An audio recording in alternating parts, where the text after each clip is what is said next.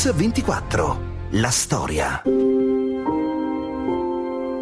Prima non avevi tanta voglia di raccontare di te. No, perché, perché mi vergognavo. Eh, perché alla fine dai, la mia è una storia di tossicodipendenza che inizia anche abbastanza presto. Ho provato per la prima volta la cocaina a 13 anni dentro uno spogliatoio da, di calcio. Sì, perché ho sempre giocato con dei ragazzi di uno o due anni più di me. È capitato che me l'ha, diciamo, me l'ha chiesta la persona giusta al momento giusto e diciamo che ho preferito non scegliere che fare una scelta. Credo che la vita di un uomo salvata sia più preziosa di qualunque egoismo mi sentivo fallito come persona, mi sentivo fallito come tossicodipendente ed è stato un momento veramente devastante che grazie appunto al riaprirmi di nuovo le porte da parte di Vincenzo, dove lui io conservo ancora gelosamente quelle due righe dove mi dice io sono dispostissimo a riprenderti senza problemi, però Piero ricordati che affrontare eh, il, il, i problemi significa andare fino in fondo se per caso io vorrò scappare, non lasciarmi mai scappare. Io mi trovavo sempre peggio, in quell'area di violenza e di controllo. Muccioli mi picchiò a sangue per due fiale di Valium. Altro che ceffoni paterni, erano pugni che mi fecero sanguinare e mi lasciarono due occhi blu. Muccioli, è tutto vero? No, no assolutamente. Il 19 settembre del 95 muore Vincenzo Muccioli, il fondatore della comunità di San Patrignano, un uomo amato e odiato, contestato e osannato. Al centro di denuncio, processi giudiziari, ma di sicuro il protagonista nella strategia della lotta alla tossicodipendenza. Oggi a Mix24 vogliamo ricostruire la storia di Muccioli e della comunità che rappresentò la grande scommessa della sua vita. Un viaggio nella storia di San Patrignano e del suo fondatore a partire dai testimoni, i ragazzi di San Patrignano. Io ricordo bellissimo perché mi ha salvato un figlio, perciò non, vo- non posso che essere riconoscente fino a che cambio. Per me è stato un ritorno a casa e avevo bisogno di ritornare nell'unico posto dove avevo vissuto gli unici momenti sereni della mia vita e San Patrignano per me era la mia casa e, e c'è stato sempre in quegli anni un forte richiamo. Che cosa fai adesso? Adesso gestisco la pizzeria di San Patrignano, un luogo dove uh, la, la, mission è sicuramente essere una risorsa per la comunità che attraverso attività come la nostra si uh, garantisce l'autosostentamento e poi è un luogo dove si fa formazione, i ragazzi uh, imparano un mestiere e poi si reinseriscono. Tutte le mie problematiche e le mie difficoltà mi arrivano da San Patrignano, quindi non dovrei più fare San Patrignano, ma San Patrignano la farei comunque sempre perché rappresenta un dovere.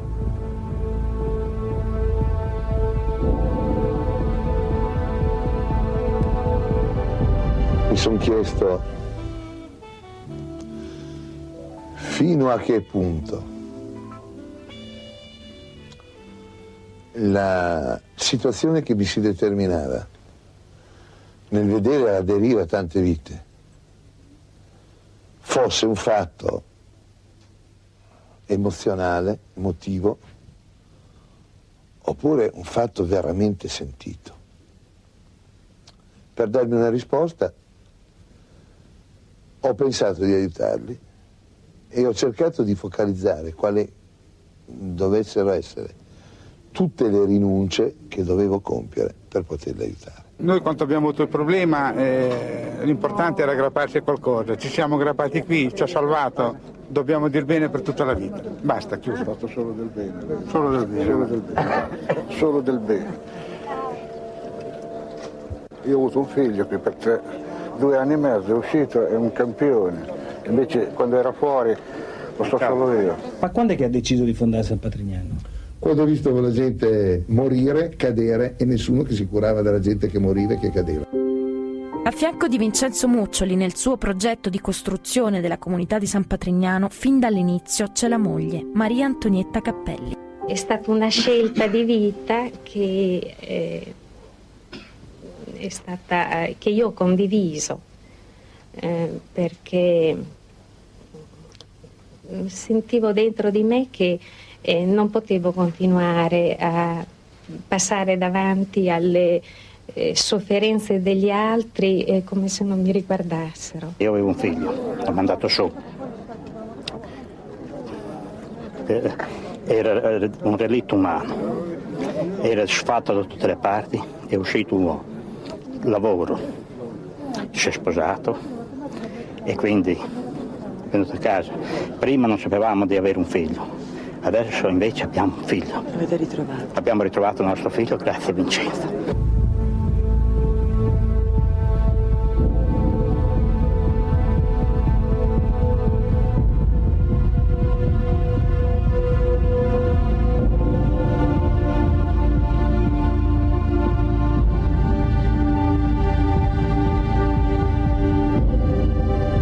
quando arriva il primo ragazzo cerco di capire quali siano le motivazioni che lo spingono a venire qua.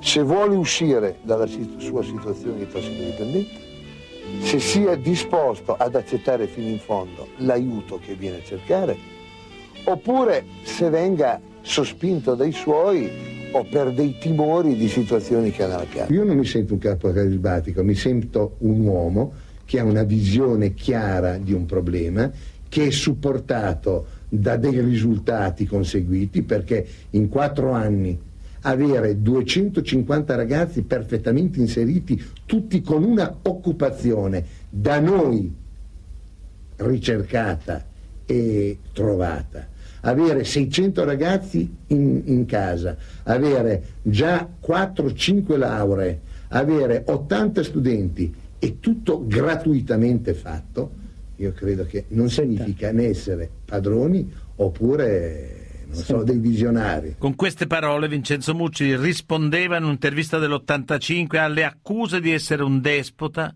un padre padrone e una specie di santone autoritario. Accuse che hanno continuato a pesare sulla sua persona e sulla comunità di San Patrignano, anche se molte testimonianze raccolte negli anni lo smentiscono chiaramente.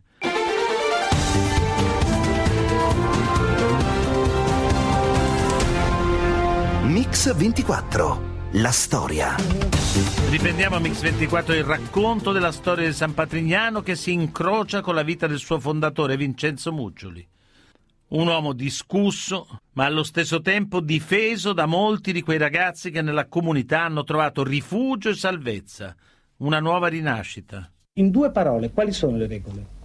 Rispettarsi e supportarsi nella coerenza e nella volontà che in un tossicodipendente flette.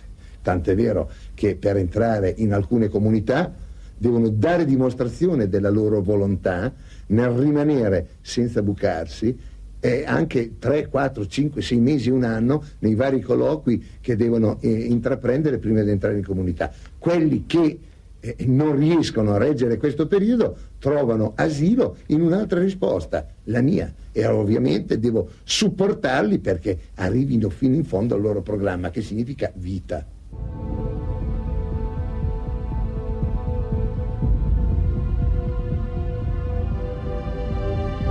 Intanto, all'inizio, chi le ha detto che cosa doveva fare?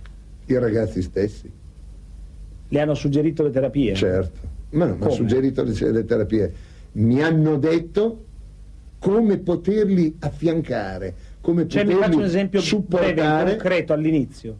Mi raccomando, se per caso io vorrò scappare, non lasciarmi mai scappare, perché io sono andato in eh, tante comunità prima di venire qui, da tutte dovevo fare un certo periodo prima di entrare in comunità e in questo periodo non bucarmi, sua... non ci sono riuscito, vengo da te perché mi aiuti, se no ho solo la piazza come rimedio. I ragazzi rimangono con la loro identità, contestano quello che c'è da contestare, eh, dicono la loro, non c'è questo trascinamento, non sono ragazzi eh, plagiati.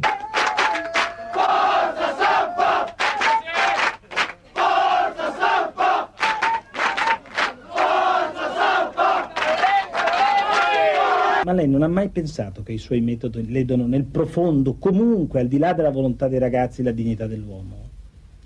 Non credo proprio, credo che la libertà dell'uomo sia lesa soprattutto dalla, eh, eh, dei propri valori e della propria dignità che l'eroina determina, che il prostituirsi determina, che il diventare un pericolo sociale determina. E questa pericolosità non è limitata all'afflitto dalla tossicodipendenza, ma tutto il contesto sociale intorno al quale il tossicodipendente ruota.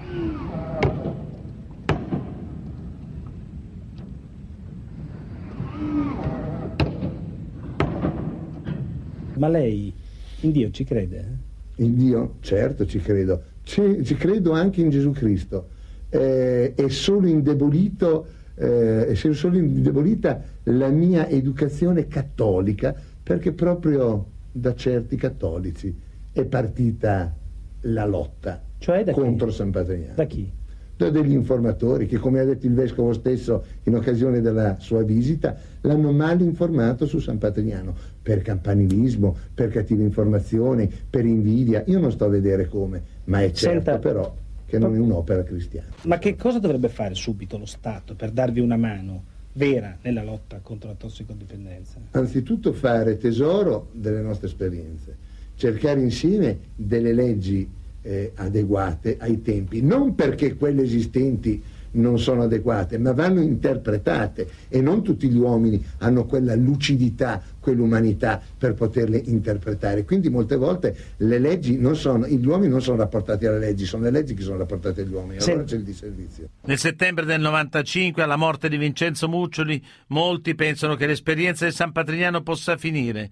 In quell'occasione il figlio di Vincenzo, Andrea, prende una decisione definitiva, raccogliere il testimone e continuare il difficile percorso iniziato dal padre, il lavoro con i ragazzi. Ho sempre pensato che la comunità a me non serviva, perché comunque dai, poi l'ho imparato più tardi, questo qui è proprio nella mentalità del cocainomane, convinto che riesce a gestire tutto, che lui non è un tossico perché non si buca, perché non usa l'eroina, perché si fa la doccia, perché va a mangiare fuori. Mia mamma mi butta fuori di casa, io faccio tre anni in cui praticamente faccio tutte quelle cose che fanno i tossici, rubo, eh, gli scippi, un sacco di cose che, di cui mi vergogno profondamente. E mi ricordo una volta a 22 anni, decido di tornare a casa, sento mia madre che piange. Era un pianto strano, era come se quel pianto non avesse mai fine. Era un lamento, una cosa che cioè lei mentre respirava piangeva, faceva, cioè non era seduta sul divano e piangeva, lei praticamente piangeva sicuramente dalla mattina. E lì mi sono reso conto che quel pianto doveva finire. Io dicevo sempre si vive una volta sola, però alla fine ho realizzato che quella volta sola magari conviene viverla al massimo, godendoti ogni attimo perché ho imparato veramente che le cose quando se ne vanno e non, ha, non hai avuto la possibilità di godertelo, ti sei rifiutato di godertele, è brutto. Sono stato dentro un anno e adesso un anno che sono fuori e rientro. E quanti giorni sono che sei qui? Eh, 8 giorni, 8-10 giorni. Sì. Però dai. E dopo un anno perché te ne sei andato? Ho sempre, sono sempre stato presuntuoso, non mi sono mai considerato un tossico, quando magari sono stato più tossico di altri e, e sono uscito sentendomi sicuro. Dopo tre mesi ho ricominciato a fame. Nessuno ti fa pesare il fatto che te ne sei andato. Logicamente devi stare qua a purgare. Cioè, tanta gente contesta il fatto che ci lasciano qua fuori così, invece se ci pensiamo è giusto, perché se bastasse andare e tornare allora... Cazzo, Ogni volta che ti gira vai, fai quello vai, che vuoi, poi torni, in albergo diventa. Non è mica un albergo, capito? Invece stai qua, io ti dico che questa qui è l'ultima volta che io entro in comunità, capito? Ma non per il fatto di aspettare, proprio per il fatto che non voglio più ricominciare a farmi. Mm. E entro qui, se mi va male, capito?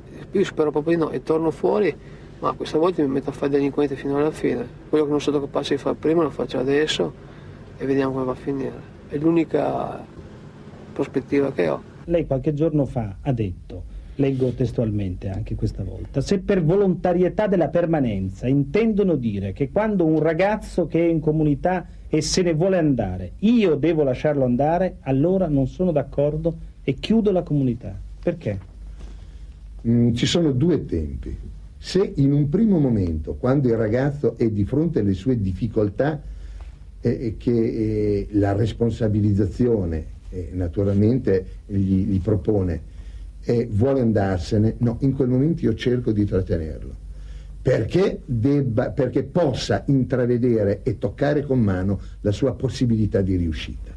In, un, in una seconda fase, quando la presunzione di uno star bene, dopo aver raggiunto un reale star bene, ma li, li, lo fa desistere da, da, dal, dalle ultime ehm, difficoltà che deve superare e questa presunzione, dicevo, lo spinge fuori a tutti i costi, allora non lo trattengo più e lo mando perché è importante che faccia questa sua esperienza. Cose che io non voglio credere è che sono debole e volubile quanto sono in realtà. Io vorrei sempre pensare di essere un po' meno di quello che sono, perché insomma è, è dura da mandare giù, anche perché nel, facendo una brutta vita ci siamo sempre arrangiati.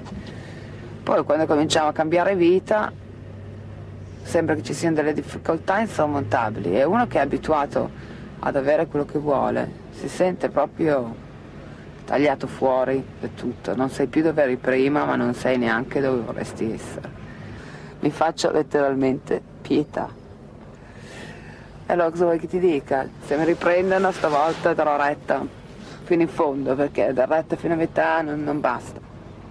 Quando queste persone non riescono a superare questo periodo, allora ritornano in piazza e nella convinzione di non riuscirlo a superare cercano da me forza per arrivare comunque a riscattarsi nel cioè, vivere. Praticamente e lei... allora eh, che cosa devo fare se non trattenerli? Scusi. Ci sono poche persone che riescono a farmi stare zitta. Ma lui ha uno sguardo che quando, cioè, quando lui ti guarda non vede cosa c'hai addosso, eh, come sei messo, come parli, vede chi, chi c'è dentro di te. E a volte non lo sai neanche tu se hai qualcosa di buono. Molti di noi non ci credono, io per esempio non ci credevo per niente di avere niente di, di buono. Lui invece vede subito se c'è qualcosa di buono in una persona e dopo si scervella per tirarlo fuori. Da quanto tempo aspetti per entrare a San Patrignano? È stato abbastanza fortunato, un paio di mesi. E come avviene l'accettazione? Beh, devi scrivere, lettere, telefonare, boh, devi farti conoscere. E poi quando ti manderanno a chiamare vieni al colloquio. Questo è il tuo primo colloquio qui? No, io qui oggi il colloquio l'ho già fatto, oggi entro. Quanto tempo fa l'hai fatto il colloquio? Eh, dieci giorni fa. Mm. Nemmeno. Otto giorni, martedì scorso. Hai fiducia nei metodi di Muccioli? Penso che per me siano quelli giusti perché ho visto altri metodi, bon, poi anche la comunità era dove avevo tutti i miei intrallazzi, tutte le mie storie. Cioè quando uno in carenza sta male, non dico che ci vogliono le botte, però se non tieni duro quei 3-4 giorni, 10, cos'è? Se non c'è qualcuno che ti tiene duro che scappi, ci ricadi di nuovo. Senta, signor Mucci, le leggo alcuni brani di una lettera scritta al manifesto da Sonia Cologni, una ragazza che è stata a San Patrignano. Dice di giorno lavori, ma il lavoro che devi fare lo decidono loro. La sera guardi la tv, rapporti zero. Io mi trovavo sempre peggio, in quell'area di violenza e di controllo. Muccioli mi picchiò a sangue per due fiale di Valium. Altro che ceffoni paterni, erano pugni che mi fecero sanguinare e mi lasciarono due occhi blu. Muccioli, è tutto vero? Eh? No, assolutamente. È vero del Valium, è vero che lì dentro né Valium né altre droghe, perché non c'era solo Valium, eh, quando lei è ritornata, dopo essere scappata, è ritornata e si è andata a fare la provvista e supplicava per essere presa. E io gli ho trovato queste cose, non le posso assolutamente permettere. E alle sue richieste di essere eh, nuovamente immessa nella comunità, mentre io mi predisponevo con tutta l'apertura possibile e il calore possibile ad accoglierla, lei nascondeva queste cose e le offriva agli altri. Allora le ho dato un, cef- un ceffone. Sì. Ma vede, di sonie è pieno il mondo. Ecco il risvolto pericoloso della sentenza. Ne sorgeranno tante altre le, che, che, che arriveranno e attraverso una denuncia si cercheranno di accaparare una libertà di drogarsi. Ma ma lei... Gli spacciatori mi hanno mandato in carcere. Ma a lei il potere di agire così, chi glielo dà? La legittimazione, dove la sente lei? Dai ragazzi stessi che me lo chiedono. Lo Stato non si è mai sforzato di pensare a noi tossici. Noi abbiamo è fatto... troppo comodo adesso che Vincenzo ha messo su sto posto che arriva lo Stato, sì, che magari trova impiego per qualcuno dei suoi e a noi dopo chi ci aiuta a noi quando usciamo? Chi ci vuole? Nessuno come prima. Lei ha dichiarato a Panorama, non so se la rifarei l'esperienza di San Patrignano. Perché l'ha detto? Ma perché un giorno un coimputato ha detto io non lo rifarei più. Ci ho pensato un po' e dico ma chi me l'ha fatto fare? Vivevo tranquillamente, non avevo problemi, ero realizzato socialmente nella mia famiglia, i soldi non mi mancavano. Ma insomma ma la, la rifarebbe o no? Ma certo, assolutamente, senza un attimo di esitazione, anche dovendo attraversare tutte le traversie che ho passato, perché credo che la vita di un uomo salvata sia più preziosa di qualunque egoismo. Queste parole sono state pronunciate da Vincenzo Muccioli nel febbraio dell'85, il giorno dopo la sentenza di condanna a 20 mesi di reclusione nel processo intentato nei suoi confronti con l'accusa di maltrattamento e sequestro di persona. Erano i tempi della polemica sui metodi duri, come si diceva allora, praticati a San Patrignano. In quella polemica, oltre a Muccioli, c'è un altro protagonista coinvolto in prima persona che a un certo punto è uscito alla scoperta. Questo protagonista è Paolo Villaggio, l'attore di successo, ma soprattutto il padre di un figlio alle prese con la droga.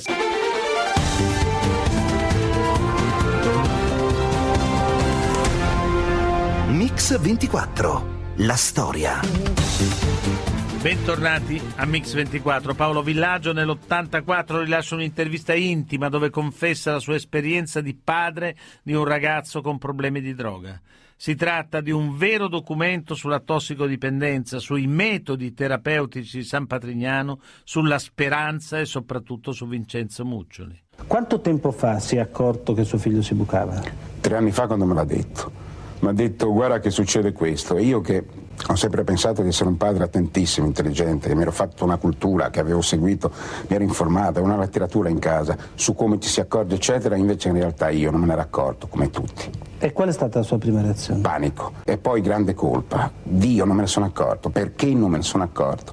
E mio figlio mi ha aiutato, ha detto papà non se ne accorge nessuno, mi ha detto. Ecco, ma e quando suo figlio gliel'ha detto, lei cosa ha deciso di usare? Cioè la severità, la dolcezza? Cosa ha pensato subito? Ho fatto tutti gli errori che voi, parlo soprattutto a voi che avete un problema come il mio, fate in questi casi, cioè si cerca di risolvere il problema in famiglia, cioè si cerca di non dirlo in giro, si cerca di risolverlo in una maniera assolutamente assurda, cioè mh, scappiamo, scappare al problema. Il problema, ve lo voglio dire, non è la droga, non è la tossicodipendenza, è solo un sintomo. Bisogna individuare un malessere molto più profondo e curarlo insieme ai vostri figli. Ecco, ma torniamo al rapporto allora col figlio. Lei ha cercato di capire? Io gli ho domandato eh, perché e lui mi ha detto non lo so perché e mi disse una cosa abbastanza indicativa, abbastanza sensazionale direi perché era molto piccolo allora. Poi in genere chi ha problemi di questo tipo, e voi lo sapete, è molto più sensibile, sono figli belli, dolci, sono figli anche molto buoni, però molto fragili. Mi ha detto sai qual è papà il mio problema? Che non so qual è il mio problema. E io ho cercato con la solita autorità come un rinoceronte cieco di, di, risolvere il problema. Avevo molti soldi allora, adesso non ho più perché purtroppo lo sapete che un'avventura di questo tipo spazza tutto come un uragano. E ho cercato di, di risolvere il problema con cliniche di lusso, con viaggi di lusso, portandolo su Marte se era possibile, ma su Marte non si guarisce. Ecco, quanto si è sentito colpevole di questa esperienza il suo figlio, se si è sentito colpevole? All'inizio completamente, poi personalmente. Adesso invece, le dico la verità, non mi sento più colpevole, ma sento di far parte di una cultura che è colpevole, perché il problema vero, l'ho detto, non è la roba in sé per sé, ma è una cultura che non ha capito il problema. La vera malattia di cui sintomo è la droga è assolutamente una società che li ha criminalizzati. È una società che non ha capito assolutamente che hanno bisogno di amore. E l'esempio conta? L'esempio direi che conta moltissimo, conta moltissimo la prevenzione, conta moltissimo a mio avviso, capire la sorte degli altri, ecco, per esempio interessarsi realmente, cioè chiarire che sono dei nostri figli che hanno bisogno soprattutto di amore. Ecco, per esempio dei genitori conta molto. Ecco appunto, a proposito dell'esempio dei genitori, lei però ha anche detto non delegate altri figli a medici, a psicologi, a ospedali, a cliniche, a stregoni, a agopunturisti, solo voi avete l'antidoto, cioè l'amore. Ecco perché allora lei ha delegato Muccioli nel suo caso? Eh, ho delegato Muccioli perché Muccioli è un fenomeno a parte. Muccioli è una specie di grande nave nella quale tutti sono sfuggiti a un naufragio e c'è un clima a San Patrignano e se qualcuno di voi ci andrà, io spero che qualcuno, qualcuno di importante ci vada, so che hanno scritto anche una lettera al Papa, sarebbe bellissimo se ci andasse un giorno. C'è il clima di una grande nave che è sfuggita a un naufragio e c'è un rapporto di grande gioia, cioè un gruppo di persone senza rapporto gerarchico né differenze gerarchiche che è sfuggito a, alla morte, cioè che hanno guadagnato una grande cosa, la vita. Quindi quello che conta in Muccioli è che è la somma dell'amore di tutte le persone della comunità. Quindi in che misura la comunità è più forte della famiglia? Perché è una sinergia, è la somma di tutto l'amore di cui sono capaci 540 persone che sono sfuggite alla morte. Una personalità forte, carismatica, quella di Vincenzo Muccioli. Ecco perché nel 95 alla sua morte molti pensavano che sarebbe finito tutto. Si trattava di raccogliere infatti un'eredità pesante, molto pesante. L'unico candidato è il figlio Andrea. Senta, ma che cosa le ha dato la forza di raccogliere quell'eredità che era un'eredità veramente da far tremare le vene ai polsi? La profonda umanità e la bellezza del, di tutto quello che io ho vissuto nella mia vita sanpatrignana. Decidere di ereditare quella cosa è stata una decisione presa insieme a suo padre no, nel corso della, della, malattia, del periodo della malattia, oppure ne avete parlato oppure no? Le svelerò una, un, un piccolo segreto. Io, come tanti altri, ero convinto seriamente che San Patrignano non sarebbe potuto andare avanti senza mio padre. E poi mi sono trovato, mio malgrado, a dover essere non l'erede, perché io non mi sono mai considerato certo. l'erede di mio padre. Continuatore. Ma neanche il continuatore, uno di quelli, eh, dei, uno dei suoi figli, uno que, dei semi che lui aveva lasciato e che aveva fatto in modo che crescessero. Ma con suo padre non ne ha parlato mai prima di morire, cioè no, in quei, quei no. giorni drammatici? Non ne ho mai parlato, uh, ho parlato della mia scelta uh, qualche anno prima che mio padre morisse, ah. quando la mia scelta è stata quella di vivere, di restare questa, lì insomma, di, di, rimanere a San Patrignano e ho saputo solo qualche anno più tardi, uh, attraverso uno dei ragazzi che con me hanno scelto di portare avanti questa missione, eh, che mio padre pensava che noi figli... Ce l'avreste fatta, insomma, potevate farlo. Ecco, ma chi le è stato più vicino, un po' l'ha detto, in quel, in quel periodo? Io ho cercato di essere vicino alle persone che Ma potevano avere bisogno di me, così come credo che tutti quelli che con me hanno continuato a portare avanti questo testimone d'umanità mi siano stati vicini. Ecco, ma suo padre ha avuto tanti nemici. Lei ha sentito dell'ostilità quando ha deciso di continuare? Quell'ostilità ah. l'ha ereditata oppure no? L'ostilità c'è sempre stata, eh, certamente se uno doveva fare i conti con l'ostilità o aver paura dell'ostilità non, no, avrebbe, mai, sentita, non diciamo. avrebbe continuato, non solo l'ho sentita, non, son, non solo l'ho vissuta sulla mia pelle, eh, su quella di ecco. tutta la comunità e di mio padre in tutti questi anni e in particolare tra il 93 e il 95, mm. ma questa ostilità era talmente forte e, e, cattiva e violenta che è andata ben oltre la morte stessa di mio padre. Il giorno, la settimana dopo che mio padre è morto, i magistrati di Rimini hanno chiesto di avere la cartella clinica eh, della, morte. Della morte. Eh, si, si, parlava di, di resumazione, si, del cadavere, non so, che, francamente va al di là diciamo dell'umana comprensione.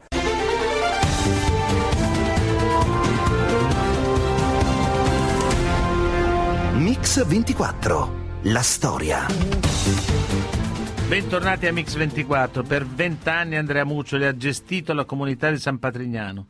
Un'esperienza che si è conclusa nel 2011 quando il testimone è passato a un gruppo di garanti tra cui Gianmarco e Letizia Moratti. Ascoltiamo dalle parole Gianmarco Moratti chi era per lui Vincenzo Muccioli. Ma Vincenzo Muccioli è il mio miglior amico, eh, quindi non è facile per me dare Senta, un giudizio ma, sull'amico così. Ma lei spesso parla del genio di Muccioli, in che senso lo considera un genio? Eh, ognuno sposa una causa nella vita e la porta avanti in un determinato modo. Muccioli come ha affrontato San Patrignano, come ha affrontato questi giovani, e come ha portato avanti queste cose, questa sua umanità, questo suo porgersi al prossimo, hanno, hanno, qualcosa di geniale. Senta, però i metodi di Muccioli sono stati spesso molto criticati anche da chi ne riconosceva la qualità dell'impegno. Ecco, lei cosa risponde in una battuta a chi critica questi metodi? Vede, c'è molta gente che è costretta a giustificare il loro non far niente eh, con il pietismo e con eh, questa specie di demenziale libertarismo. Eh, io quando allevo i miei figli non li allevo dandogli le tutte vinte e portandogli un regalo al giorno e c'è dei momenti in cui devo essere duri. Questi ragazzi a cui Vincenzo ha aperto le porte di casa sua e li ha accolti come figli e non sono molto facili, non sempre li si può andare incontro col bacino o raccontandogli ecco, le storielle, ma... bisogna anche avere la mano ferma. Ecco, eh, Fortunatamente eh, Vincenzo ferma, ha la mano ferma. Mano ferma ma anche tragedie perché so che eh, sono capitate due tragedie a, San Patrignano, due suicidi. Sì, stato... Hanno a che fare con i metodi o no? Guardi, le devo dare una risposta, io non sarei all'altezza di dare una risposta, le do una risposta che mi ha dato un ragazzo che si chiama Tommy, che è sposa- si è sposato a San Patrignano, che ha due figli, che ha 30 anni, che ha fatto mh, mm, circa 10 anni di tossicodipendenza e che martedì mattina, prima che io tornassi a Milano, mi ha detto, vedi Gianmarco, quando noi ci facciamo il primo buco sappiamo che andiamo verso la morte. Non è strano che questi due siano morti, è strano che noi mille siamo vivi Guarda, se io non avessi avuto la fortuna di trovare Vincenzo, non sarei certamente qui a parlarti. Dal 78, anno della nascita della comunità di San Patrignano, a oggi sono passati 36 anni. 25.000 le persone che in questi anni sono state accolte gratuitamente all'interno della comunità. 300 le persone tra dipendenti, operatori esterni e volontari che ogni giorno mettono in moto la macchina. 260 gli ettari di estensione, numeri che rendono San Patrignano la più grande comunità d'Europa. San Patrignano accoglie oggi 1400 ragazzi con problemi di tossicodipendenza ed emarginazione. Non chiede rette alle famiglie e rinuncia a quelle statali previste per ognuno dei ragazzi in percorso. Oltre alle case ha una struttura per accogliere mamme tossicodipendenti con i loro bambini, poi l'asilo, un centro minori maschile e uno femminile. Al centro della comunità la grande sala da pranzo ha una struttura coordinata in grado di servire oltre 2500 pasti al giorno e di sfornare 8 quintali di pane al giorno. L'80% degli alimenti viene prodotto all'interno della comunità. I ragazzi sono impiegati quotidianamente in laboratori artigiani, ci sono più di 50 reparti dislocati su tutto il territorio della comunità dove, oltre a vivere in gruppo imparando ad affrontare le difficoltà di tutti i giorni, apprendono una professione. Fra queste attività la norcineria, la falegnameria, la cantina, le grafiche, la lavorazione del cuoio, il forno e altre decine di laboratori artigiani. Attività che permettono a San Patrignano di reperire la metà delle risorse di cui la comunità necessita, circa 15 dei 30 milioni totali, mentre il restante è garantito da donazioni di privati. Oltre alla formazione lavorativa c'è anche quella scolastica. I ragazzi possono infatti riprendere a studiare recuperando gli anni persi. Il centro medico della comunità di San Patrignano, aperto nel 94 e recentemente accreditato dalla regione, offre un poliambulatorio e un reparto per la cura delle malattie infettive dell'AIDS. La ricerca sulle malattie correlate alla tossicodipendenza si avvale della più ampia banca dati del mondo con oltre 11.000 cartelle cliniche in un unico database.